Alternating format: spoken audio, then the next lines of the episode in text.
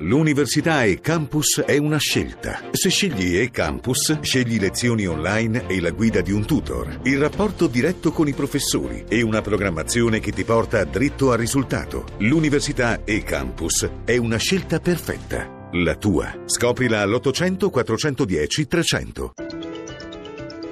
Radio 1 News Economy.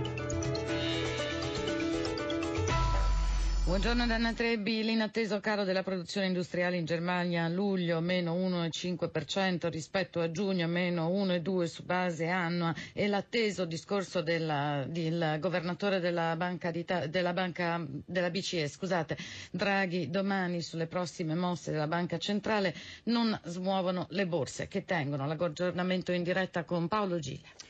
Buongiorno da Milano, si intensificano in questa ultima mezz'ora gli scambi a Piazza Affari che torna a guadagnare sullo stesso livello di apertura dopo aver avuto una fase piuttosto contrastata.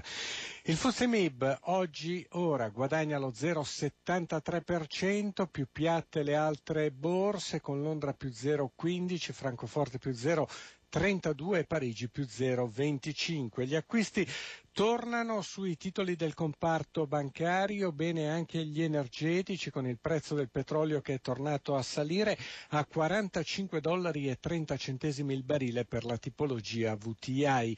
Sul mercato secondario dei titoli di Stato lo spread è stabile a 120 punti base e stabile anche il rendimento dei BTP decennali all'1,10%. Infine, per quanto riguarda i cambi, l'euro si è rafforzato leggermente nei confronti del dollaro che ora viene scambiato a 1,1245.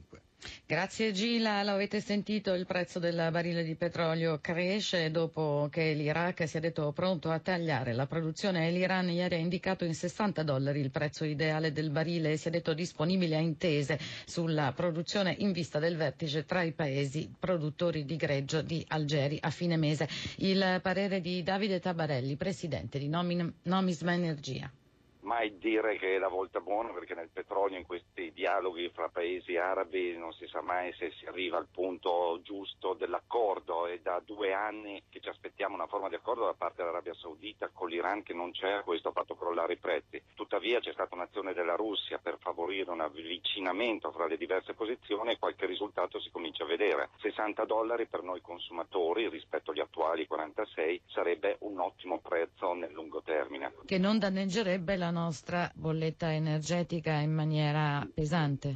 Non in maniera rilevante, darebbe garanzia ai paesi produttori, in particolare alla Russia che importa molti beni manufatti dal, dall'Italia, ha bisogno di più stabilità, la Russia di crescere anche perché è un paese in guerra, poi tutto il Medio Oriente che deve essere ricostruito, che anche quello ha bisogno di pace. La stabilità passa anche attraverso il prezzo del petrolio, 60 dollari è un ottimo prezzo, anni fa prima che andasse su a 110, 120 si parlava addirittura di 70 80 dollari per i consumatori, pertanto ben venga questa ipotesi.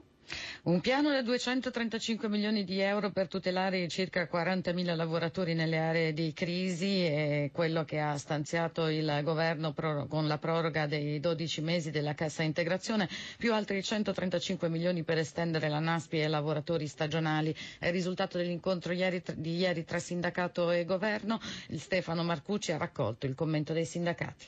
Poter dire ai lavoratori oggi che abbiano 12 mesi in più è una buona notizia. Poter dire alle persone che hanno perso ammortizzatori e NASPI che possono avere un trattamento sociale di 500 euro al mese è una buona notizia. In cassa il risultato Gigi Petteni, CISL, si dice sicuro che lo stanziamento di 370 milioni in ammortizzatori sociali per le aree di crisi e gli stagionali sia solo l'inizio di un nuovo modo di gestire le crisi aziendali, magari seguendo i suggerimenti messi nero su bianco da sindacati mercati e Confindustria. Oggi facciamo alcuni interventi dove abbiamo alcune situazioni di grande difficoltà e poi si continua dentro questa direzione. Guglielmo Loi, Will, parla di un'aspirina che non risolve il problema. È stata individuata una medicina che in tempi brevi può dare qualche risposta. Non è la cura definitiva, in prospettiva c'è proprio da rivedere quanto funzionano e quanto coprono in termini di reddito questi ammortizzatori. Severo anche il giudizio di Serena Sorrentino, CGL, che apprezza l'estensione alle aree terremotate degli ammortizzatori in deroga per tutto il 2016, ma non basta, dice. Passi in avanti parziali e solo su questioni emergenziali, quindi il nostro giudizio continua a rimanere di insufficienza. News Economy a cura di Roberto Pippa da torna alle 17.32, assistenza Cristina Pini, in regia Gianni Tola, in studio Anna Trebbi, a tutti un saluto. Radio 1 News Economy.